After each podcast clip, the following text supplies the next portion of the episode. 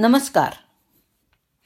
गोष्टीचं नाव आहे युनिकॉर्नच्या बाळाचं शिंग. लहान युनिकॉर्नच्या बाळाचं शिंग खाली पडून दोन आठवडे झाले होते. आणि ते खूपच काळजीत होतं कारण त्याचं कायमचं येणारं शिंग होतं ते वाढत नव्हतं. रोज सकाळी ते आपली मान बाजूला करून नदीच्या स्फटिकासारख्या पाण्यात आपलं प्रतिबिंब शोधत असायचं आणि कपाळाकडे पाहायचं. पण काहीच बदल नाही. त्याच्या एकाही मित्राला इतका वेळ थांबायला लागलं नव्हतं. जास्तीत जास्त नऊ दिवसानंतर त्या सगळ्यांना थोडासा ठणका होत होता पण त्यासाठी त्यांना मात्र काही नाही. अगदी सूक्ष्म कणसुद्धा ह्याला येत नाही आहे तुला हिरव्या पालेभाज्या आणि भरपूर ऑरेंज जेली खावी लागेल तेव्हा ते शिंग येईल बाहेर त्याच्या आईने त्याला सल्ला दिला. यात काही अडचण नव्हतीच. कारण लहान युनिकॉर्नला हिरव्या पालेभाज्या आणि नारिंगी जेली खूपच आवडत होती. म्हणून त्यांनी पालक मोडालेली धान्य आणि भरपूर लेट्यूस खाल्ले आणि पोटभर जेली खाल्ली. पण काही झालं नाही. कायम शिंगाचं चिन्हच नाही. तुला थोडा धीर धरावा लागेल त्याच्या वडिलांनी त्याला सांगितलं. पण लहान युनिकॉर्न थांबूच शकत नव्हता. दिवसेंदिवस त्यांनी पाहिलं की त्याच्या सगळ्या मित्रांना हळूहळू त्यांची कायमची शिंग यायला लागली होती. चमकदार प्रत्येक वेगळ्या रंगाचं आणि ते सगळे सुंदर. कारण फक्त बाळाची शिंग पूर्णपणे पांढरी असतात. पण कायमची शिंग असतात ना ती अनेक रंगांची असू शकतात. निळी गुलाबी जांभळी पिवळी अगदी इंद्रधनुष्यच. छोट्या युनिकॉर्ननी आपल्या शिंगाचा रंग कसा असेल याची कल्पना केली. आणि त्यामुळे ते आणखीनच आधीर झालं.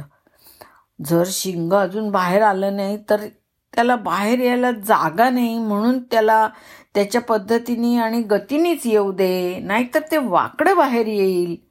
तर त्याच्या आईने त्याला समजवलं. जर याला इतका वेळ लागला तर मला खात्री आहे कारण ते खूप छानच असणार आहे. त्याच्या वडिलांनी पण समजवण्याचा सूर धरला. त्याचं शिंग अप्रतिम असेल या कल्पनेने लहान युनिकॉर्न आणखीनच आधीर झाला आणि तसाच एक महिना गेला. कधी कधी त्याला कायमचं शिंग मिळणार नाही याची खूप भीती वाटत होती. बाकीच्या वेळी त्याला त्याचं शिंग कुरूप किंवा सुंदर असेल की नाही याबद्दल खूपच कुतूहल होतं आणि तर तो खूप घाबरला आणि या दरम्यान ते हिरव्या पालेभाज्या ऑरेंज जेली वगैरे सगळं खात राहिला तो.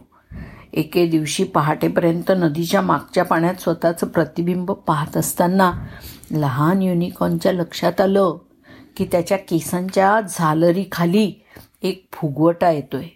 त्याचं कायमचं शिंग आधीच बाहेर डोकावत होतं. तो कोणता रंग आहे हे शोधण्यासाठी जेव्हा ते गेलं तेव्हा ते निराश झालं. त्याचं शिंग पांढरं होतं.